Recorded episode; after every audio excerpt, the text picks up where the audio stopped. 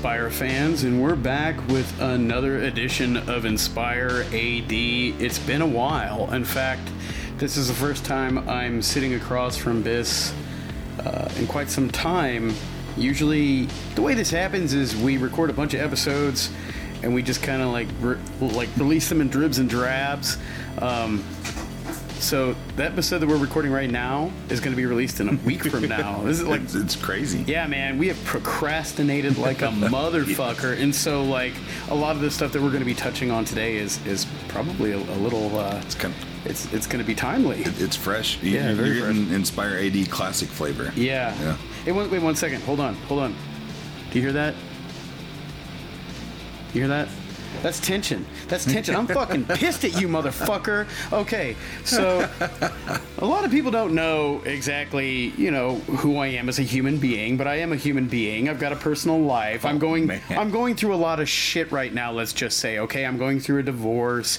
My kids are away on summer visitation, and if you, if you actually do know me, you know that I live for my sons. One of the reasons why I even started a wrestling company was because I wanted my children to kind of be around this hyper surreal environment. I wanted them to be proud of their old man, and it was just one of those things that I, I wanted to accomplish, a bucket list thing. And to be frank with you, there's nothing better than watching my kids run around a wrestling ring while I'm planning a show or something, right? Um, so I'm sitting around this week because my boys left to go visit their mother for summer vacation, and I'm, you know, just laying in bed crying, watching Unsolved Mysteries. Biss walks in the door like fucking ten minutes ago and goes, "Don't be mad at me." And you know when anybody ever prefaces something with like, "Don't be mad at me," you it's know funny. you're about you're about to get fucking nuclear on on a on a dude, man. I won't fucking raw dog you, motherfucker.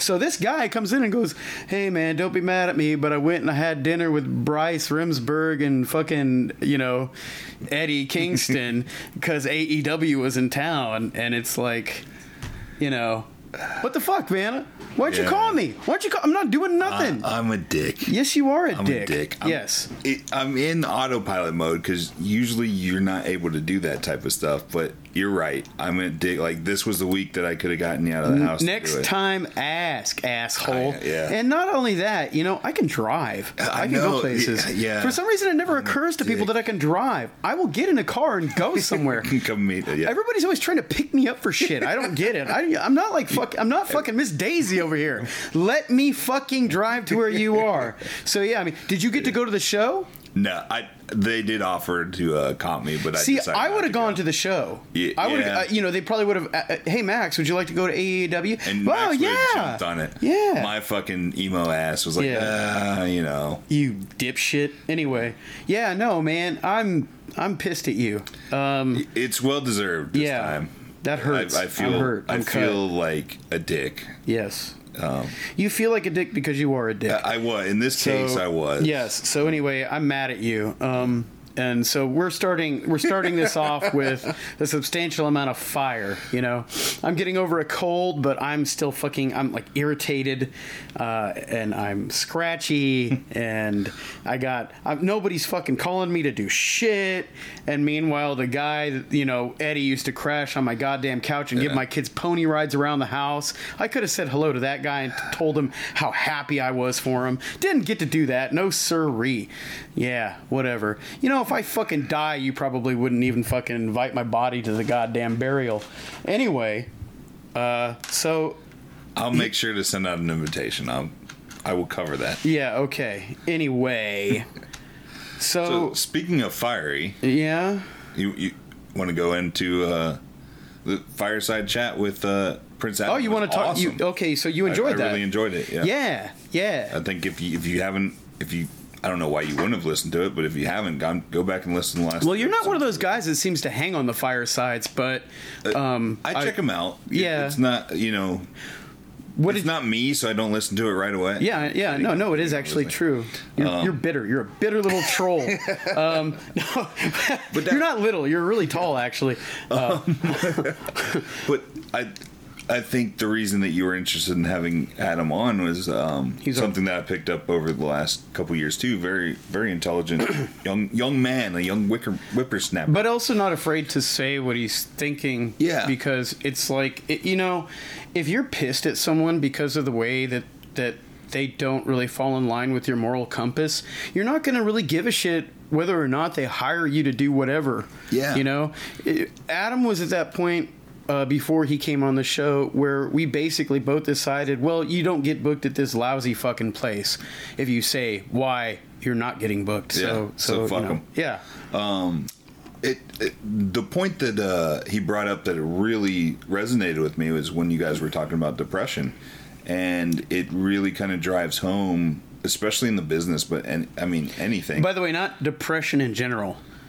Either way, right? No, we're talking yeah. about no, but we're the, yeah, the Great Depression. The Great Depression, yeah. Let's be specific. So, there. um, which I mean, it, it it's absolutely insane. Like, because I go back and I, I every show that we talk about, I watch the show back. Um.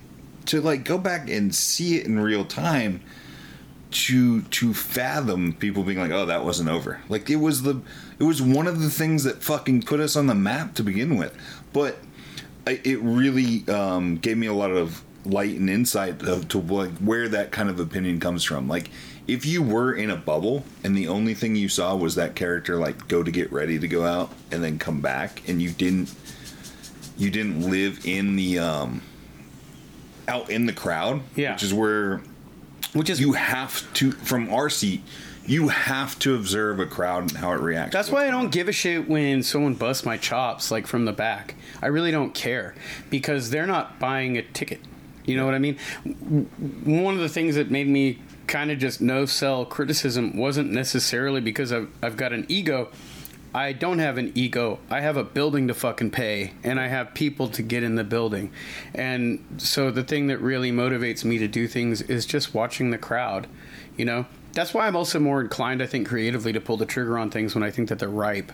You see other companies see that they have an opportunity, and most of the time, they kind of sit there and try to milk it and before they pull the trigger, but by yeah. that point, it's like lukewarm, you know? Well, yeah. And, and I mean, that, that's going to be one of our weird yin and yang things, too, is is...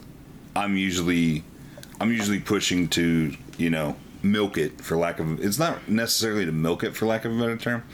Um, we try to play it out a little longer, yeah, but I I, I, I play a little bit more long yeah, ball. My my thing is is that I don't like to see the iron uh, grow cool. Yeah. I, I, I want to strike while it's like glowing yeah. red. You know, and, and there's been there's been times where where that saved our ass. Yeah, I mean, quite honestly. Yeah. Um, so. Um, Yeah, I did just. Well, I, th- I think also in an era where I think major companies milk it, you know yeah. what I mean. But they also have T V every week. But also the thing is, is that I think a lot of people who are in tune with uh, with wrestling and they're watching what major companies do, they're used to kind of having to kind of sit through something for so long.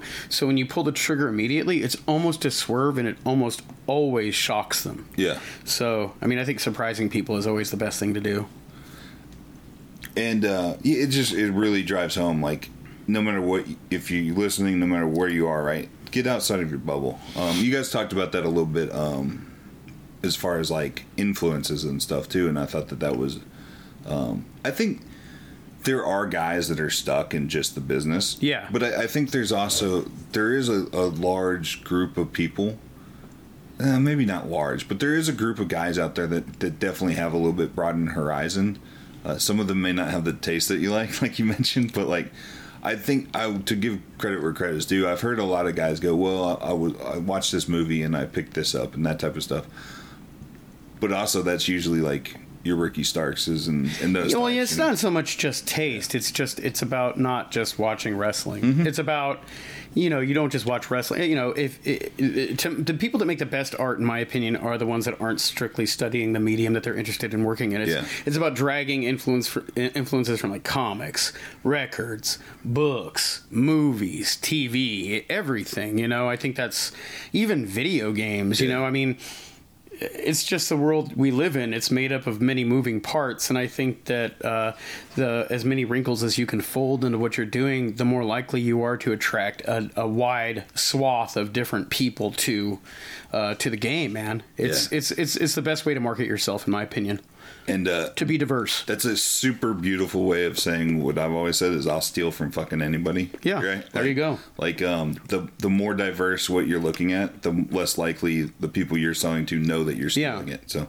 I mean, I don't remember if I actually. I don't, I don't remember I said this on the fireside, but I was really influenced by um, the Big Daddies in Bioshock when yeah. I created the Great Depression. Yeah. And that's where Penny Lane kind of came in and was like a, the little girl character with the Big Daddy. You know, it was, it was very much influenced by that. And and it and it definitely struck a chord um, with people.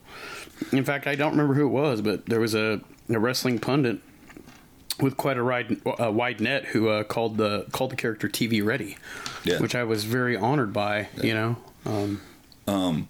So there's also, you shared an opinion, and I think I've helped like drive you into this. Yeah. And I've changed that opinion over the past year. I'm going to preface that this before I get into this, just to give everyone the A-OK and the warm and fuzzy at home. We will never run anywhere except for Austin, right? Yeah. Um, but you you talked about, hey, like, I don't want to go to San Antonio because what San Antonio is over in San Antonio fucking sucks, right? Um, um, so this past year I saw a show um, in a very small town in Texas, and um, they presented like a very athletic show, which is not what you usually have in small towns. Yeah. You usually have the fucking like carny ass, like here's variations of what you see on T V. And I had always bought into like, oh no, each town has its own little flavor and all that, right? But that show fucking got over with that crowd. Like they were just happy to see wrestling. So it made me start to think like, Is is wrestling shitty in certain towns just because what wrestling's there is shitty, right? If you put a good product, no matter what town, would it get over? Now, you may have, like, fans in that town. Yeah. That fucking, like, th- that's the style that they want, but they wouldn't come to your show anyway eventually. Yeah. So, like, I think anywhere, as long as you're presenting a good product, like, you will foster a good crowd eventually. I think small towns are very much different, though, than what I was talking about. When yeah. I'm when I'm talking about San Antonio or I'm talking about Dallas, those are fairly large metropolitan areas with a big, you know, with a big bunch of people who will go to see Raw or SmackDown or whatever tends to trickle through their area. They're not hungry for entertainment, let's yeah. just say. But if you go to like some, you know, Dirtburg, those people, they'll eat up anything. They're, you know, they are the man in the desert, you know, who yeah. who sees the, the pork chop mirage. They'll fucking leap at anything, you know. It, so to me, it's it's really different. I mean, I personally, I personally don't want to leave Austin, and I want to cater to the fan base we have because I'm a very I'm motivated by telling stories, yeah. and you can't really do that outside. You can do exhibition shows outside of town, but I think yeah. for the most part, I don't I don't ever want to be doing like the type yeah, of shows. The home, the home base is Austin. Yeah, I, I never. I don't want to. I, I don't want to see what I. I don't want to do a show like the kind we saw at like in San Antonio when we used to drop yeah. drive down there for like the original B O W shows, yeah. which were very much just like this guy versus that guy, and it was very yeah. archetypal. But, you know, true. true but I, I think the point I'm trying to make is I think I think good good wrestling, no matter what the town, could eventually develop a crowd. Sure, that's but it still obviously takes, yeah. It takes that's time. Obviously not where we want to be no, right now. No, no, but, no. But my mindset has changed that, hey, maybe there's not an identity in each town. Maybe just whatever is there is what they know. But the reality is, I don't give a fuck what the Waltons want to see. I'm over here in Austin doing my thing. Um, not not trying to sound dismissive. I'm just in a bad mood yeah. because of this motherfucker over here. uh, anyway, so uh, I noticed that we got, uh, we've been getting uh, a lot of messages asking us when we're going to run again. Yeah. And I got to tell you, I think we would have already had a date planned, uh, in spite of the fact that Austin just re-entered uh, uh, DEFCON three again um, due yeah, to ri- ri- day, right? yeah rising COVID cases. Um, you know, we're still watching that kind of kind of play out, though I think a lot of us have a lot less anxiety about it. Um, in fact, we did reach out to our venue, Blue Genie, recently about the possibility of a return date, and they pretty much told us to fuck off. um, yeah, that's that, this is the reality. Basically, yeah. Basically, Inspire Pro is homeless again. We yeah. are we are the vagabond company looking for a, a port in the storm. Uh, and basically, what happened was another company came to town, and they heard that that's where you do wrestling shows. And somebody came in and bled all over the fucking place and fucking ruined it for us. Yeah. That's the thing, man. professional wrestling is so heavily stigmatized. Uh, if one company does one bad thing, if one company burns one bridge, they burn it for everybody else. And the tragic thing about this situation, too, is the company that burnt this bridge for us, they're coming back to Texas, but guess what? They ain't coming back to Austin. No. So well, and look at look at the uh, people that they're running with. It's very inexperienced young promoters. Yeah. Like, so, which kind of makes me feel like a fucking putz for working with them in the first place, right? Um, I was, uh, for the record, I was against it from day one. Yeah. But, um, you know, no, no one listens to me. No one calls me about cool fucking shit going on. They just oh do it. God. They just fucking pull the trigger. Uh. Eating with Eddie Kingston and jumping in bed with these carny fuckers from other promotions. Just in my defense, not my idea. I just had to, once we were fucking going down that journey, I had to make it make work, right? You know what? In your defense, you know, it it was going to happen no matter what, yeah. um, due to other individuals involved in the company. Yeah. Um, but ultimately, at the end of the day, you know, they fucked us. Yeah. They fucked us. They cost us the venue, you know? Well, and it's just the, like, cavalier. It reminds me of kind of like when I was at A C W and the attitude of like, oh, we're the fucking rock stars. We don't have to fucking respect anything. Yeah. You know? Well, and it's A C- bullshit. Yeah. Yeah. You, but, man, you really, you really have to. I mean, A C W also had that. They had an actual music venue where a litany of Uh, disturbing things probably occurred on a routine basis. Yeah. So the, when they, the idea that Darren thought he was a rock star, I was like, no, man, this is already a den of inequity. You're kind of yeah. like just a, a fucking tick on the ass of it, you know? Yeah. I mean, they've got like bands like Watain throwing fucking cattle skulls around the fucking venue and shit. It's not, you know, black metal bands play here, fucking hardcore punk bands play here, actual drawing bands play here. They're upstairs doing God knows what, you know. You're just kind of, you're kind of just on the periphery. You're not, you're not really, you didn't like define the place as what it is, you know. But Darren never really had to contend with the buildings that we did, which almost always, I'm always like dealing with somebody who's like really fucking square. Like I'm always dealing with some fucking tight ass, you know, and I have to put on the fucking Ward Cleaver face and, you know, be really polite and well spoken for someone like me, you know. It's rotten, yeah. But at least you can be well spoken. Yeah, I'd be over there tripping over my own fucking tongue. Like, mm, that's so sad. Um, yeah, I show up like, well, hey, zippity doo dah, guys, how you doing? How was your holiday? How was little Jimmy's ball game? You know, I'm over here just like really trying to drive home. Being, I'm fucking, I'm not, I'm not Ward. I'm Eddie Haskell. Holy shit. Anyway, um. Yeah, so we're on the hunt for yet another venue, and boy howdy, yeah, it's rough. You, you figure people be hurting for money right now, man. But there, there's a date that I really love, and I'm hoping we can get, but it, it is what it is, right? Uh, it yeah. is the venue business. Yeah, um, we're working on it. There, there is something else coming up that we can promote that's like semi-current, even. Oh, is it that uh, bullshit in Houston? Oh, God damn. You motherfucker. Uh, Come on, man. I can't even go to it. You can't? No. Fuck. Yeah. The boys are with me. The boys come back. Well, that's weekend, so. that's worth not. Yeah, yeah, yeah. Man. So, okay, why don't you tell the fine folks about this bullshit going on in Houston? Sorry, Kiefer. Fuck. Kiefer knows I love him. So, yeah, uh, Kiefer um, Bartek, who um, has...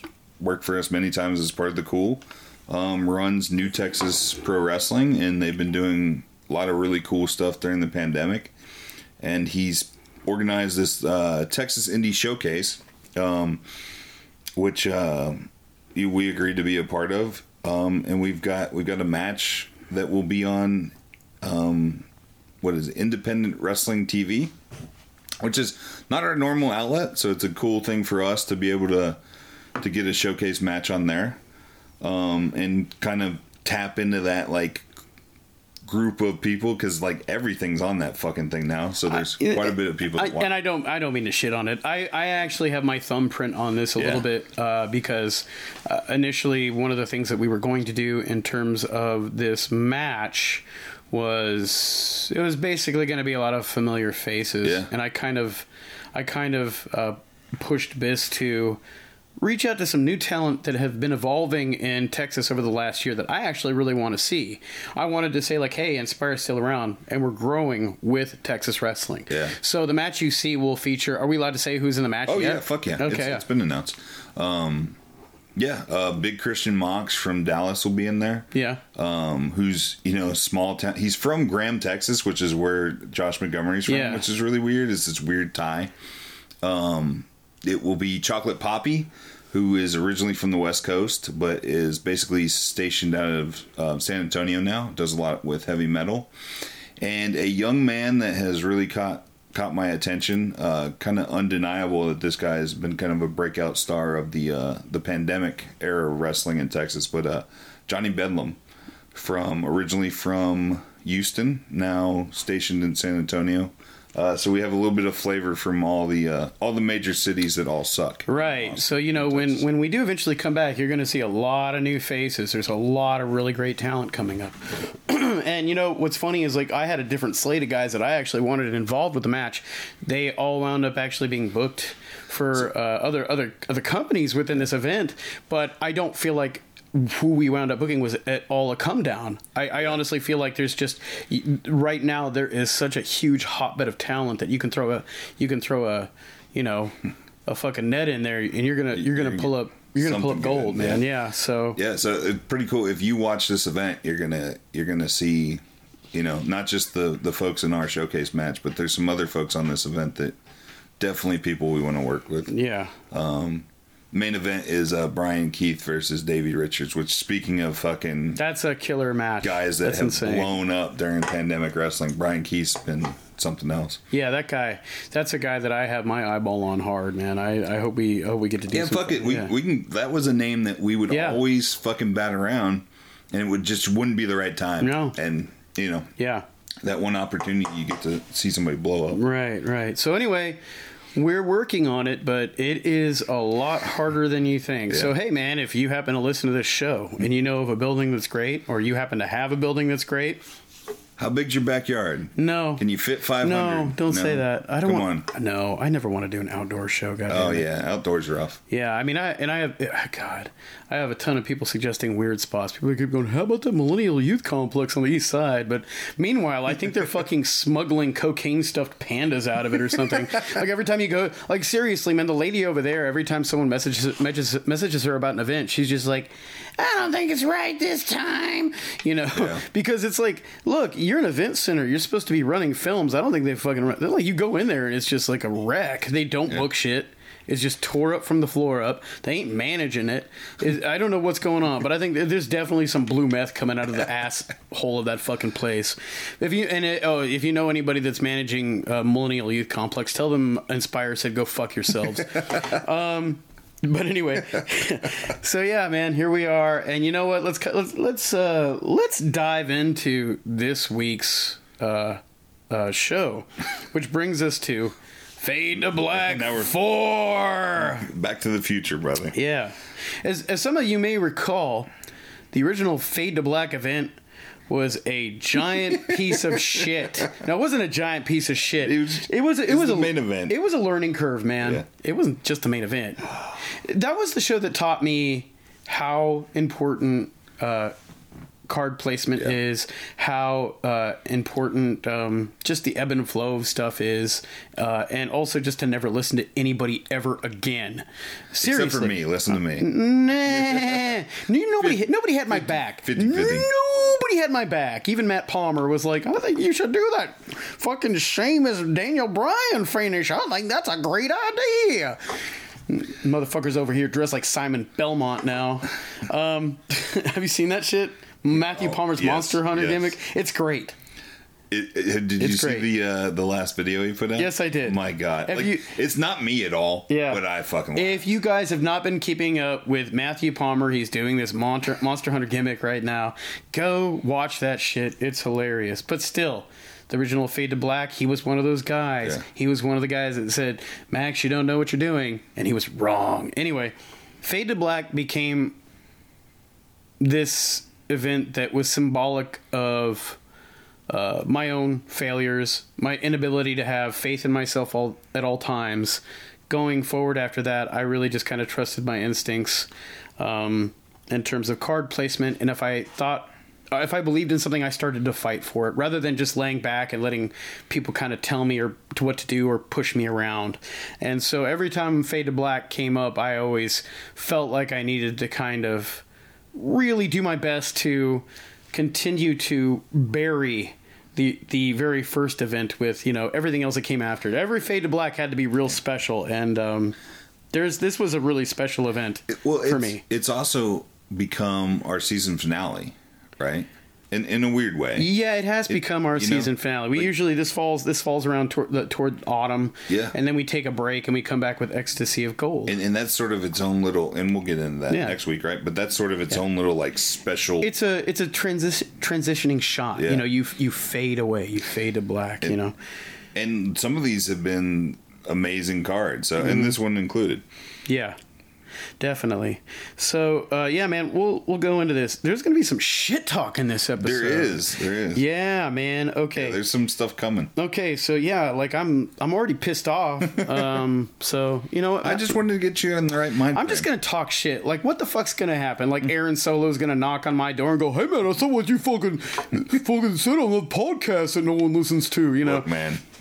As long as you. You know, I don't care. Use the right picture of him to talk shit. No, not even.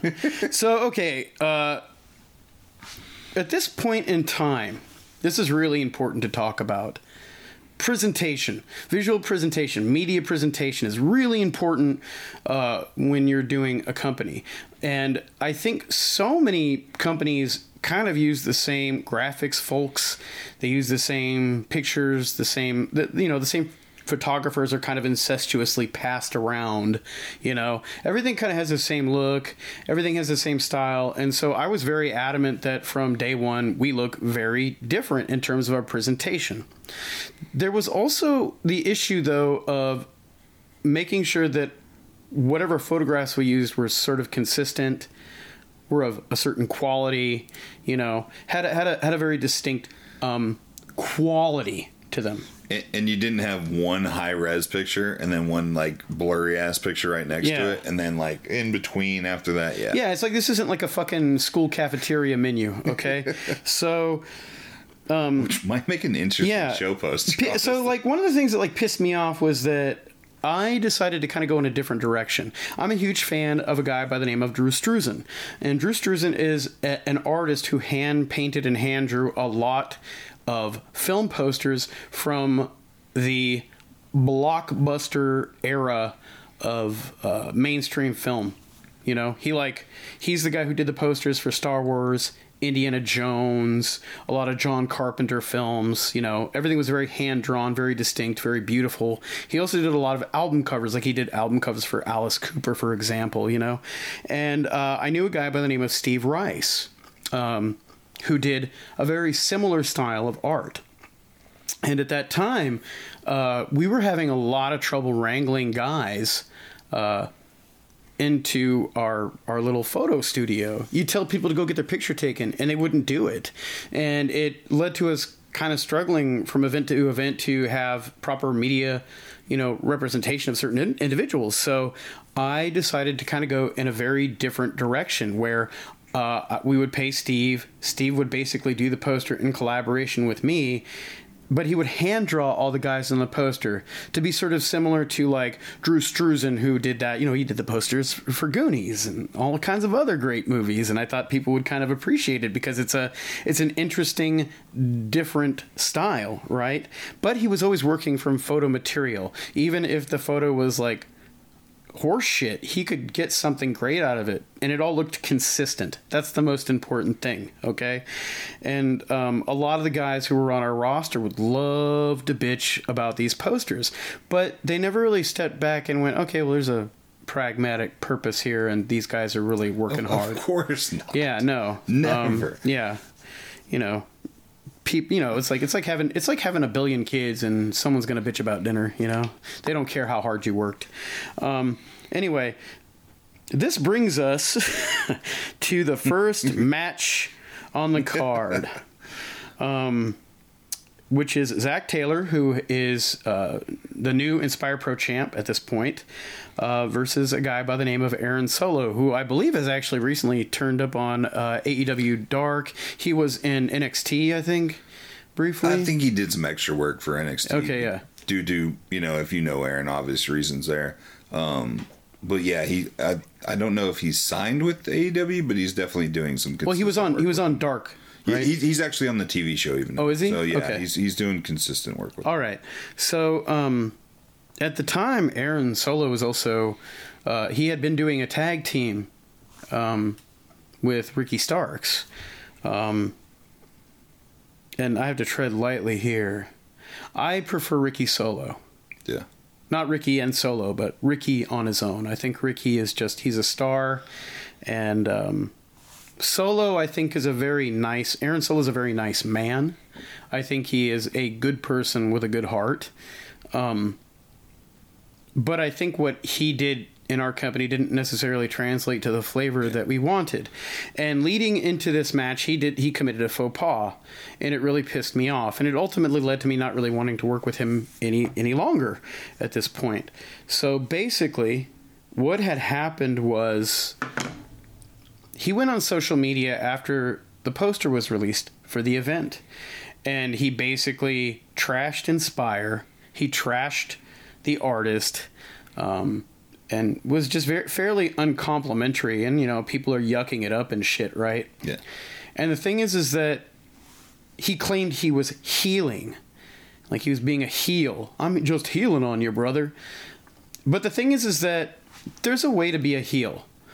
Burying the company that you're working for that's just trying to promote you and, and get an event off the ground and sell tickets and like really demeaning the company, that's not healing. That's just being a stupid cocksucker that's basically defeating your own self-interest. If you are there to put butts in the seats, don't dissuade people from coming out and seeing the fucking show. Promote the show. Bury your opponent. Fine, I don't care. But don't talk shit on what I'm trying to pull together. You know, it's like, I mean, seriously, you have a million and one stupid assholes and their fucking tidies telling you what to do.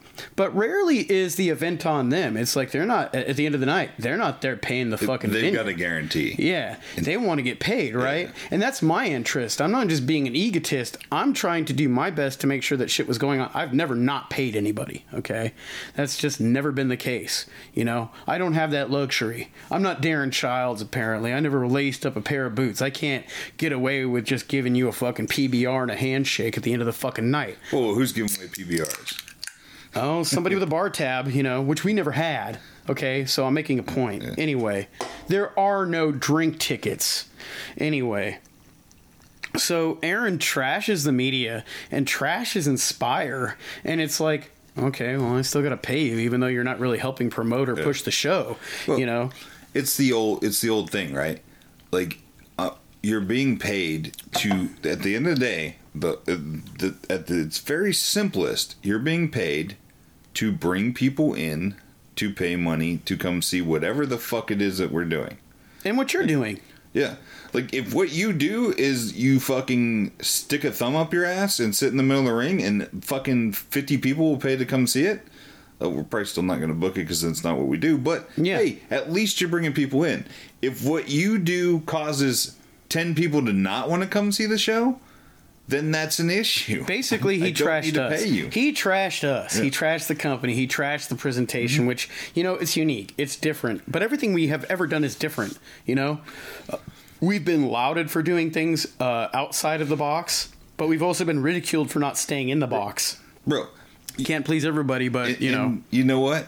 If you want to go to fucking Whataburger after the show and bitch and moan, and I don't have to hear it, fucking knock your so- socks off. People can bitch and moan all they Whatever want. It's just want. Don't go on social media and yeah. tell your fan base who you want to buy tickets. don't, you don't know. Come. This is yeah. second rate. Don't come see this. Yeah. Like fuck off. Hey man, change comes from within. You know, show me that you're an asset. Yeah. And then when you're an asset, you can talk to me about what I should be doing. Yeah. Anyway, fuck off with all that nonsense. Get that whackness out my goddamn ear. Zach Taylor versus Aaron Solo. Zach retains. This match is not what I wanted it to be. Yeah, I thought it was I thought very plotting. I really wanted it to kind of get off the ground and get people up, but it just it didn't happen, and so I was initially kind of flinching, but you know, it was you know, it was fine, but it wasn't it wasn't like really up to par, and that was just I was just cold yeah. on it. And and also I know that sometimes people tell you People behind the scenes, people in the locker room, they tell you, hey, man, you should be working with this guy. And I remember Ricky mm. telling me that we should be, help, like, you know, booking Solo. And I remember uh, Stark's response to this match was less than glowing. And I was just like, motherfucker, you told me to put this guy in here. Um, I had this talk, and I think we talked about it on the podcast, um, right? Don't come tell me to book your friend because he's your friend. Yeah. Tell me what they add to my show. And, um... somebody did that with Ryan Davidson, which, hey, fucking, you know, constantly people would be like, you should get Davidson. Why don't, and, and the only reason they would really give me is, it's my boy. Ryan's my boy. You should book him. And finally, I fucking, somebody called me one time, and I was like, God damn it. Why? What's he going to add? And they're like, he's got five years of T V experience. He's got X, Y, Z, you know? And I went, fine. And I think I was like, hey, what can we do with this guy? We came up with something, and look today, like, he's a major part of the company, right? Yeah, and major locker room leader, right? Just a great human being, yeah. too. That guy, that guy's a presence, man. Um, like, I mean, I, you know, Dalton used to recommend people who were total fucking pariahs, like yeah. cancers. He'd go, "Hey, I know this fucking tumor. like, I, well, I don't want. I please keep, please keep your fucking lymphoma up in D F W, dog. I don't fucking yeah. need that shit." But then they're like, there are people who are genuinely just positive to have around who add quite a bit yeah. to what you're trying to do, and that shit's great to me. And and Ryan was one of those yeah. guys. So you if, know? If you're tr- not to say Aaron was not a cancer by any means. No, no. And so like I don't. Yeah, I want to. Yeah. I want to state that like we're ta- yeah. we're kind of go going off on a tangent. It doesn't really relate yeah. to him. It's just don't trash what the fucking com- don't trash the company. Yeah, but I think also at this point it was like Aaron's here because Ricky wants Aaron here, and it. I think things would have gone a lot. Th- Coming into it would have been a lot better if it was like, hey, Aaron can add X, Y, Z to what you guys do. Yeah. Versus like, hey, do me a favor. If I'm doing a favor, automatically I'm on my back foot no, about it. No favors, if, if, no room for it. If Sorry. Uh, if I'm doing, if you're telling me that this person will add something to what we do, cool, let's fucking go, right? So if you're out there and you're trying to help a friend out, don't present it as do me a favor. Present it as, this is what this person can add. Yeah. This is where I've seen it happen. This is where you can see what I'm telling you actually in effect. Absolutely. O- otherwise, you're not doing your friend any favors. So up next, we have uh, a singles match featuring Cam Cole and Baby D. Um, we were going somewhere with this stuff, and I think what we did get to kind of show people was really fun. I think the original concept was that Baby D was kind of chasing Cam, and she had kind of a crush on him, and he was not having it. And there was eventually going to be some sort of arc where Baby D was getting really raked over the coals, and Cam was going to interfere on her behalf. But we never went in that direction because we started to kind of we started to see Cam doing other stuff, and, and we wanted to do some stuff with this evolving team known as The Cool that was going on in Houston, and we saw a lot of potential there. And uh, I I had some ideas on the horizon. Uh, that I think really panned out well. So, um, yeah, this match is fun. Good little match, yeah, it's fun good, match. Good, good comedy match. Uh, you know, Cam could play ball, but he was also really evolving, and I love Cam. Cam has just a special energy and presence. Baby D was somebody that I sort of wish that we had uh, we had gotten a little bit earlier. Yeah, uh, it was somebody that was brought to our attention earlier, and just the timing wasn't right. Yeah, um, always always did whatever we asked of her. Yeah, so she, she, I know she recently retired. Oh, that, I did not know that. Oh yeah, my bad, dude. Yeah, what happened? I had to break that. She's just done. O- over. She, she did over what it? she wanted to do. Okay, yeah. She didn't get hurt or anything. No, no, no. Good. No, nothing okay. Like that, yeah. All right. Good. Okay. Well, hi, Baby D. We love yeah. you. Uh, and uh, yeah. Well, let me know if she ever comes back, because, you know, sometimes this is one of those things where retirements don't stick. You, are you telling me that somebody in professional wrestling would retire and then not stick to it? Yep. Oh. That's the oldest gimmick in the book, brother. Anyway, after that match, we had uh, uh, number one contendership three-way for the Inspire Pro title. And this this is a fun a fun story. Um, in this match we have, you know, Ashton Jacobs, Terrell Tempo, and T-Ray, who are all under the uh, management of Dan the Man. And at this point, Tempo's like chomping at the bit to get uh, a rematch against uh, Zach to get his title back. But due to his performance and, and, you know, in a recent loss, Dan has decided that maybe Tempo isn't the guy to go after the title. And so he gives an equal opportunity to the core of his stable, which includes Ashton Jacobs and, and, and T-Ray Watford. And so basically we have this, this, uh, you know, this, this fun match where these guys kind of have to vie against one another, even though they're in the same fold, for the uh, opportunity to go up against Zach Taylor at the next event. Yeah, this is great. This is uh this is Dan at at his best. Yeah, the, the promo work to build up to this. It's really like them just punishing Tempo, but Tempo yeah. just basically oh. thrashing yeah, yeah. the other guys. But T-Ray, T-Ray is uh, actually showing. He shows he's at this point he's really showing me like a lot of his potential. Th- this is you know yeah he's the match before this was really good for him, but this really this kind of was like, here I am, you know yeah um I, I can. I'm not just a tag team guy. Right? Yeah. Like there's, there's more to him. And, and I guess we're probably not going to see that before the pandemic hits, but like if you keep up with T-Ray and what he's doing right now, you kinda... I think you do see something later on once we move to Blue Genie, and it's yeah. a really great moment. We'll yep. talk about that when we get there, but uh, you know, T-Ray has tremendous upside, uh, great guy to be around, but you know, Tempo as well. Ashton, Um, recently retired, unfortunately. We had yeah. we had plans going uh, for when we came back, but we're gonna have to kind of alter stuff now. Um, but yeah, Ashton, uh, yeah, Ashton and T-Ray are sort of punishing Tempo for his loss. Tempo kind of comes back. I mean, and you know, the the, the whole the, the whole arc here is basically Tempo had kind of gone down this dark path, and he's where he w- thought he wanted to be, but it's just not what... It's not really where he wanted to be. No, not at all. Um, but anyway, fun match. Uh, T-Ray up here, which means we will see T-Ray versus Zach Taylor for the title. And, of course, Tempo is just fuming. Yeah. All right. Um, after that, we have an interesting uh, match. So it's a it's a it's the it's a Twin Dragon Connection title match, and it's sort of the match that um, it's it was designed to reunify the titles, if I'm correct, right? Yeah. Okay. So in our company, I kind of made interesting rules for our tag belts. I wanted both belts to be fairly individual.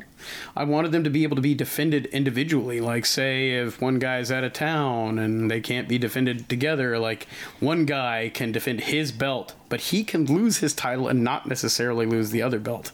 Uh, a lot of interesting rules here. A lot of people really love this idea. Um, it's something I've never seen.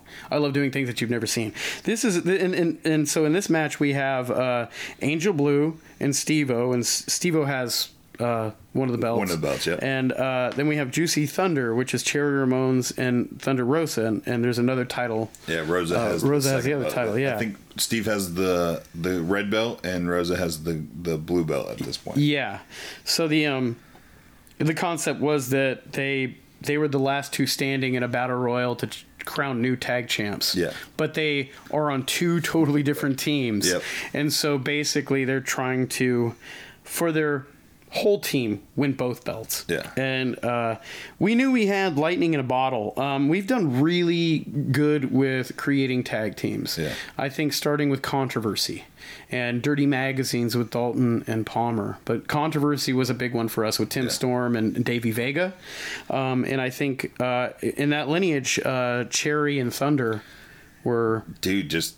I, I mean, we knew that that's where we were going, but yeah. how quickly it got over and how special it was right yes. away was shocking to me. Ultra baby. Yeah. yeah. Ultra baby.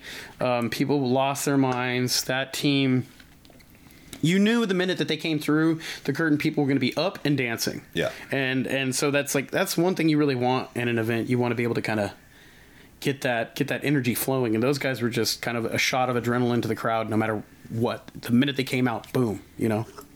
But anyway, we have uh, Cherry and Thunder go over. Um, I believe at this point, uh, Angel Blue was dealing with some health stuff. Um, she was, you know, she'd been, she'd been kind of, she was hurting in, in yeah. this match in particular. I think. Yeah. yeah. And I think as a whole, Steve-O was never really enthusiastic about holding a tag title. Um, This is this is like, you know, this isn't to throw Steve under the bus. I love Steve, but I don't think that he thought I don't think he I think he thought that the belt was kind of beneath him at this point.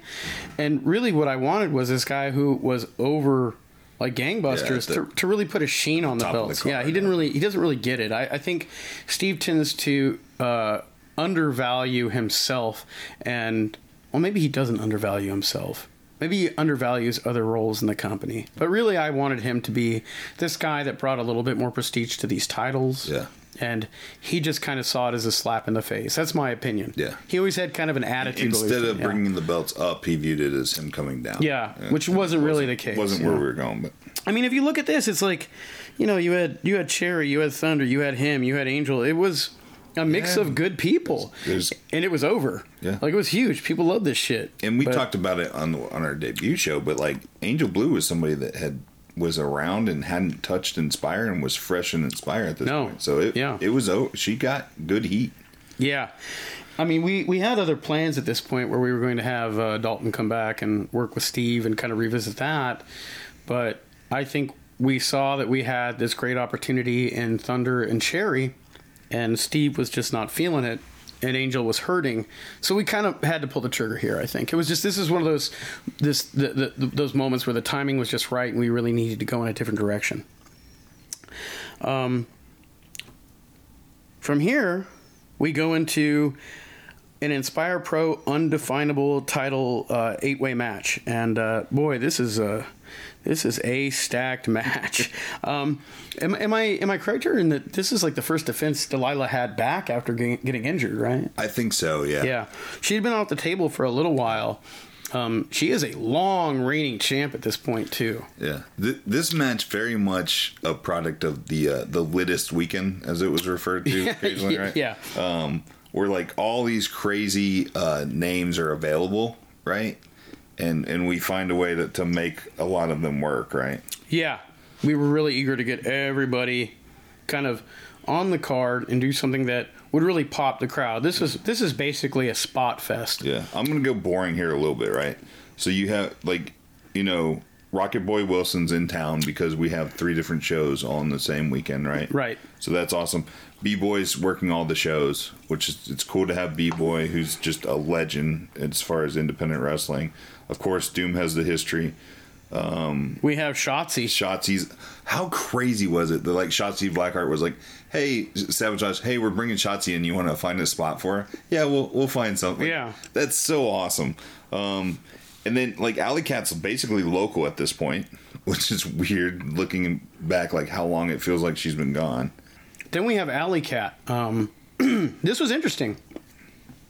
At the time, I believe she was dating M J F. Yeah, yeah, absolutely. And uh, Allie, who, you know, is from Texas, had a recent death in the family. And Max had asked if we could find a way to get her here. Because she was she, you know, she was not doing well, you know, yeah. emotionally. So we decided to kind of, like, uh, put her on the card, which got her here to be with her family. And it was also kind of cool to see her again, because yeah. we hadn't seen her in a while. She moved off to the East Coast. Yeah, she'd been in Saint Louis and then very quickly over to, uh, I mean, it doesn't matter. They don't live there anymore. Yeah. O- Ohio, right? Yeah, yeah, yeah. And we had Reza Clark on the card here. This is her debut, right? Yeah. Her and Jenna Lynn are debuting in this, mm-hmm. this craziness. Yeah. This match was nuts, but it was just one of those matches where it's just like boom, boom, boom, boom, boom, spot, spot, spot, spot. But it was... It's not technical wrestling, yeah, but it's a lot of fucking fun. So, it's it's a big it's a big splash page, if you will. If you know comic fans know what a splash page yeah. is, it's that it's that double page yeah. where you just see a bunch of fucking chaos erupting, and that's what this was. Yeah. You know, it was a lot of fun. There was some comedy, but it also you know it put, it put a shine back on Delilah and brought her back in a big way. And there's one name that we we didn't mention. Uh, oh, old Eli Everfly. Yeah. Um, you know, I'm going to say this. Um, there have been a few times when people show up to the building and I'm just ready to, I'm ready, you know. Um, there had been a, I don't even want to say a snafu. Um, yeah, it was, it was basic traveling one oh one. Yeah.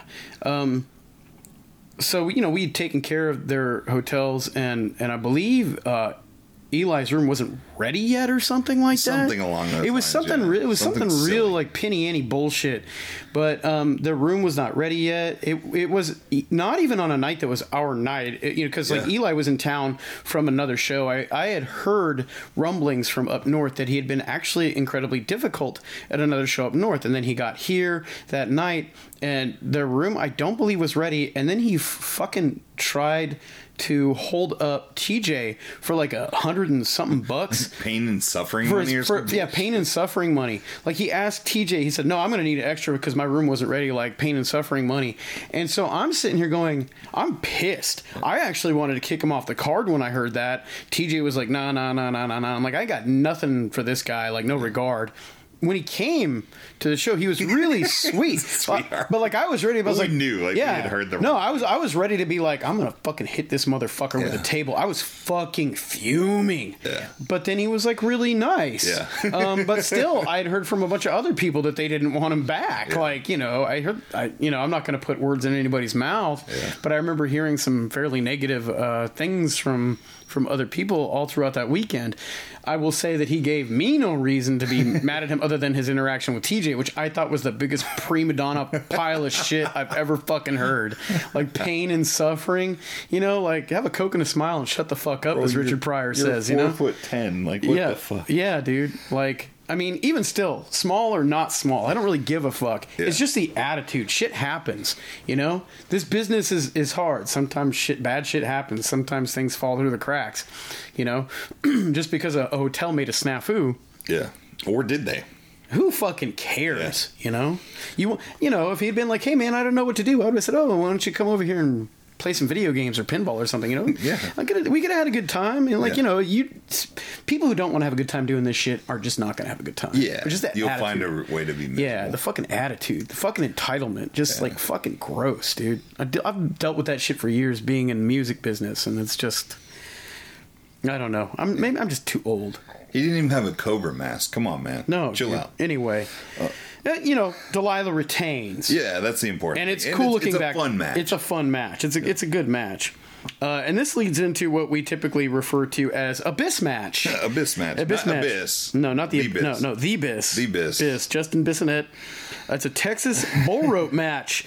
Uh, and this is kind of going back to something that we had started to build months ago. Yeah. But then we had a problem. You know, Tim Tim Storm, who was in this match, was doing some stuff with the N W A. And then we also had Ryan Davidson, who'd gone off and done some stuff, like, wasn't he in Japan? Japan, uh, Osaka Pro. Yeah. yeah. We we actually really had this, like, really ornate, long-running feud planned for these two because we just thought, oh, man, this is just, this is gold. Yeah. You know, this is the golden horns here. Like, this is going to be, uh, uh, you know, just a, a fucking match of idols, and we didn't necessarily get to have it go off like we wanted it to. Yeah. Um, it was kind of like, okay, let's, we need to do this or else there may not be another opportunity. Yeah. You know? We really wanted to create kind of like a passing of the torch moment because Ryan had had a lot of losses and we wanted to kind of build up that frustration, and we really intended to do, to do something where we would, uh, we would have Ryan kind of make a vie at being a face.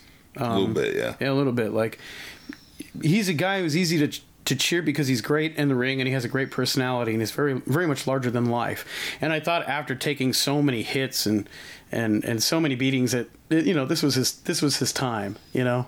We really wanted a passing the torch moment here too, you know. Uh, Ryan, of course, goes over and Tim gives him this kind of you you made it, kid, yeah. you know, kind of speech. And uh We, we uh, man, Ryan's schedule has always been kind of difficult to book around, so we didn't even necessarily get to follow up on this yeah. either. But still, you know, we Ryan is somebody that we love. Uh, but, man, independent wrestling, as people say, it's hard to maintain ongoing storylines. So looking back at how these shows worked, looking back at venue uncertainty, looking back at all the opportunities that these guys have outside of these companies, it really is a major miracle that we actually pulled off as many of the long-term angles as we did. So, you know, we get to kind of fluff our own yeah. dick here, you know, like, yeah, we did this, and it's, wow, I can't believe we did this. And I think, too, if you think about it, like, not to, like, go off on a tangent, but I'm going to go off on a little bit of a tangent here. Um... You really just have to cast as many fucking nets as you can, right? Yeah. And, like, when they pay off, it's going to be great. And, yeah. And the cool thing, like, don't tell anybody this. I hope it's not being recorded for, like, internet fucking consumption or anything. But if the cast doesn't work, we usually find something cool to, like, divert off yeah. of. Yeah. So, like, it's... People are like, oh, you can't tell long-term term stories in the indies. It's not worth it. Well, like, kind of fuck you, because even when it doesn't work, history it works is out history. For us. So history, like, history yeah. is history. It's all about the topography. Even if you just end up with this kind of like yeah. one minor moment, it's something that sometimes you can go back and revisit. So, yeah. you know, those people are wrong, and it's, you know what, man, fuck it. It's always worth trying. It's always yeah. worth the fight. Anyway, yeah. holy shit. We've arrived at a, a, an incredible moment on this card uh, for the Inspire Pro Pure Prestige title uh, uh, contendership with Ricky Starks versus Sammy Guevara. Known ratings draw. Ricky Starks. Insane. This match was. This match is insane. This is like Ricky is on this trajectory where he is just match after match after match, like just producing some of the best. Personally, live work I've seen uh, on the indies, but not just the indies, just yeah. wrestling in general. This guy, I mean, it was apparent to us even at that point that this dude is a star. Even in A E W right now, yeah, I'm happy he's there, but this guy's going to do way more in that yeah, company in the years to come. Th- You're going to see it. This was that point in time where it was really, like, it was stupid that he wasn't everywhere. Yeah. You know what I mean? And um, this, this originally, remember, was the three-way with A C H. Yeah. I'm almost happy that, like, so A C H had to go complete some uh, bookings with um, that little company called New Japan Pro Wrestling. Yeah. Um, but, like, I'm really happy that it worked out this way, because the one-on-one is, is amazing. Yeah. Like, um, Ricky's, like, for our own, people are going to look at this at face value and go, oh, my God, it's the two guys that made it to A E W wrestling. But, like, for us... This was a big fucking story in Inspire. Yeah. Like, this They'd was, had interaction before this, yeah. too. This is not the first time that they met. They'd had other interactions within the context of this company. And so in, in some in some in the same breath, this was kind of like a, a, a rematch or revisiting some other stuff that they'd done. Th- you know? This is Ricky, like, putting a, a, a, you know, a pin in the feud and, like, kind of winning the feud. Yeah. You know, it's a, it's a big deal um, for us. But this match is just... Yeah. I mean, top, these two. Top tier, these just insane, two. Just... And this match, man, really fucking exhausted the crowd, because everybody was everybody was on their feet. Everybody yeah. was invested. Also, another wrinkle to this that, make, that made, like, uh, gave me chills was Sammy walking out with the triple A belt. Yeah. Which was yeah. just a holy shit moment. I didn't expect it. It was it was it was tantamount to me to because like if you know if you're just a wrestling fan, when you see a title uh, from that platform, from that level on your show, that's a big deal. It's kind of like when Tim walked out with the N W A belt. Yeah, it was just wild to me, and so that was a that was a huge moment. It it gave it, it automatically to me in a weird way elevated the match, even if the title wasn't on the line. You had triple A championship talent yeah. walking through our curtain. And this match, you can find this match on YouTube. I yeah. recommend I recommend seeking it out and watching it, but Jesus Christ. Yeah. You know, this and I you know what, I would take this match and stack it up on uh, up against anything you see on A E W today. It's it's really that phenomenal. But yeah, this is a this is a gem in our crown. If I had to pick five matches that were, you know, exemplary, this would easily be one of them. Oh yeah. Yeah, this this is this is a Mount Rushmore match. Yeah. Right? Um, and after this, we have. Uh, this is a great match, and it plants seeds. It primes a lot of storylines that will be emerging in the next year, uh, and this, of course, is the annual Lawless Darkness match, and uh, this is a six-way ladder match. uh, for those unfamiliar.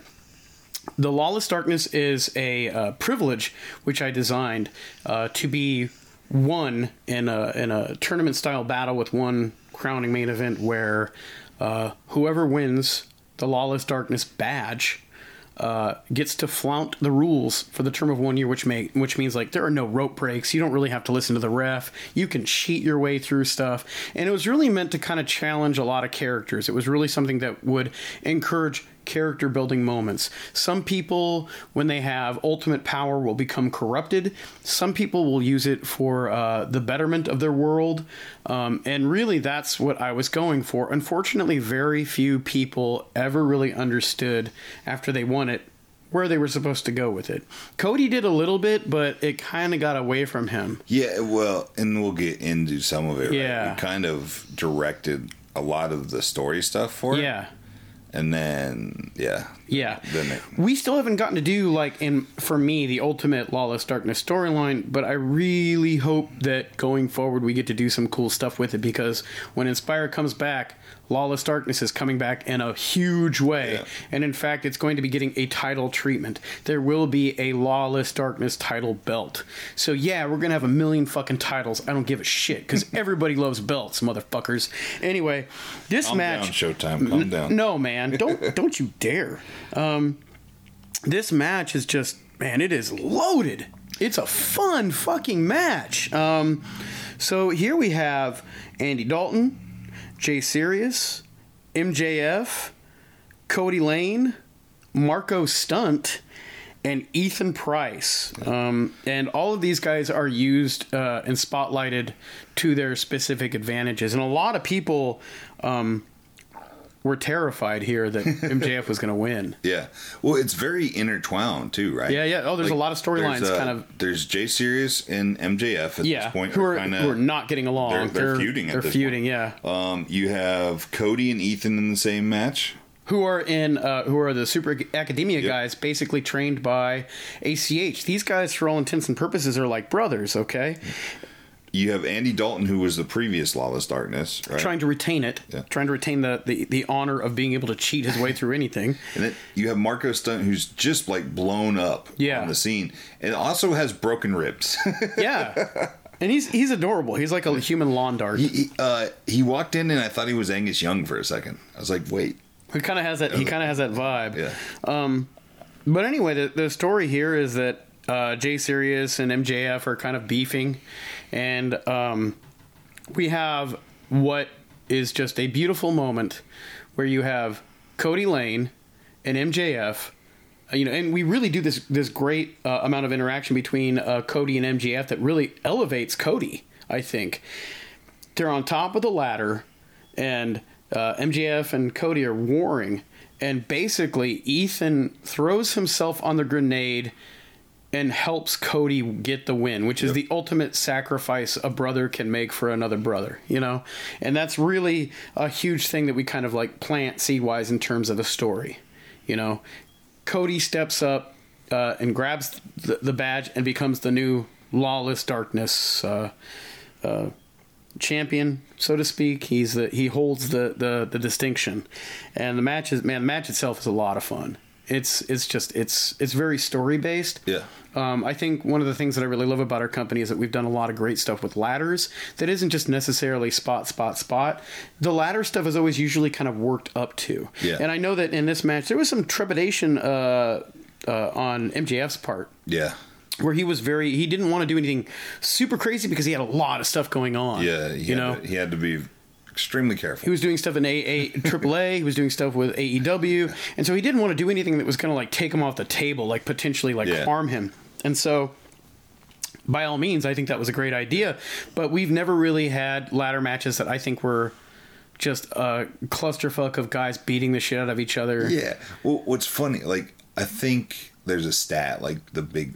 The, we built to the spots. You know, the New York territory, brother, had like twenty-two ladder matches in a year. Yeah. Right? And people are like, oh, it's overdone. Well, yeah, because it's the same boring-ass fucking ladder match over and over again. Yeah. Like, when you put... I love this I love this match because you have people who are psychology-first people in this environment. Right. Like, I'll get I'll get bullshit about the deathmatch shit from time to time, right? Well, like, I don't want to put two meth heads out there fucking fighting over the fucking last P B R. If we can just shit on P B R a little bit extra. Yeah. Um, yeah, right? You want guys that go, okay, like, this is the psychology of what's going on. I'm going to have a wrestling match. And then at the crescendo is when all the fucking gimmicks but all of our involved all in of wrestling. Our, and all of our ladder matches have yeah. essentially been the ladder is there or yeah. the ladder's in the corner. We always build up two spots. We don't just go out there and have people throwing ladders at each here other. Here we go. Here, here yeah. here's the firework. The very no. the very first ladder match that, that we did was with Sammy, Ricky, and Barrett Brown. Yeah. And it's not just a crazy amount of ladders thrown at people. They really built to those spots. And so, like, when those spots kind of go off, it's like the big the big uh, finale of the fireworks yeah, show, you know? Absolutely. There's a big an ooh and ah. It's not just like desensitizing yeah. the audience to it, and we haven't really done that many ma- ladder matches. No, so. so they've always been special, and I think we've we've although throwing young Sammy and and into a ladder match is, is very spot-rific, but like it was under control because you had Ricky and you had Barrett, who are very, very psychology based in there, right? So there's always been that base of pro wrestling and, and psychology, and like this. This is going to make sense and build. It's not just going to be in your face. Like here's a, it's, it's never going to be a clusterfuck. Nope, you know? Not at all. But um, this was this was a good card. Uh, it was a little packed to the gills. I admit that. It was eventful. Uh, this this was a struggle. This whole card was a struggle, just because, like I said, you know, we'd had people kind of coming, kind of going, but we. We presented a card that I think had really good wrestling, and um, on a card that featured Sammy and Ricky one-on-one, the ladder match still managed to stand out as a great yeah. main event, which is, I think, which is it, it was a challenge, but we did it. Yeah. And so then, then you get the best of both, right? Yeah. So anyway, great card. Um, good to be back. It's been a while. Yeah. Anyway, yeah, uh, yeah, man. Hope you guys enjoyed uh, today's segment. Uh, if you have any questions, hit me up at max dot dropout at gmail dot com. We're happy to answer any questions. Uh, until next time, we're we're just gonna sit here until next time. We're gonna sit here for a week straight. Anyway, yeah. Uh, thanks, guys. See ya. See you next week.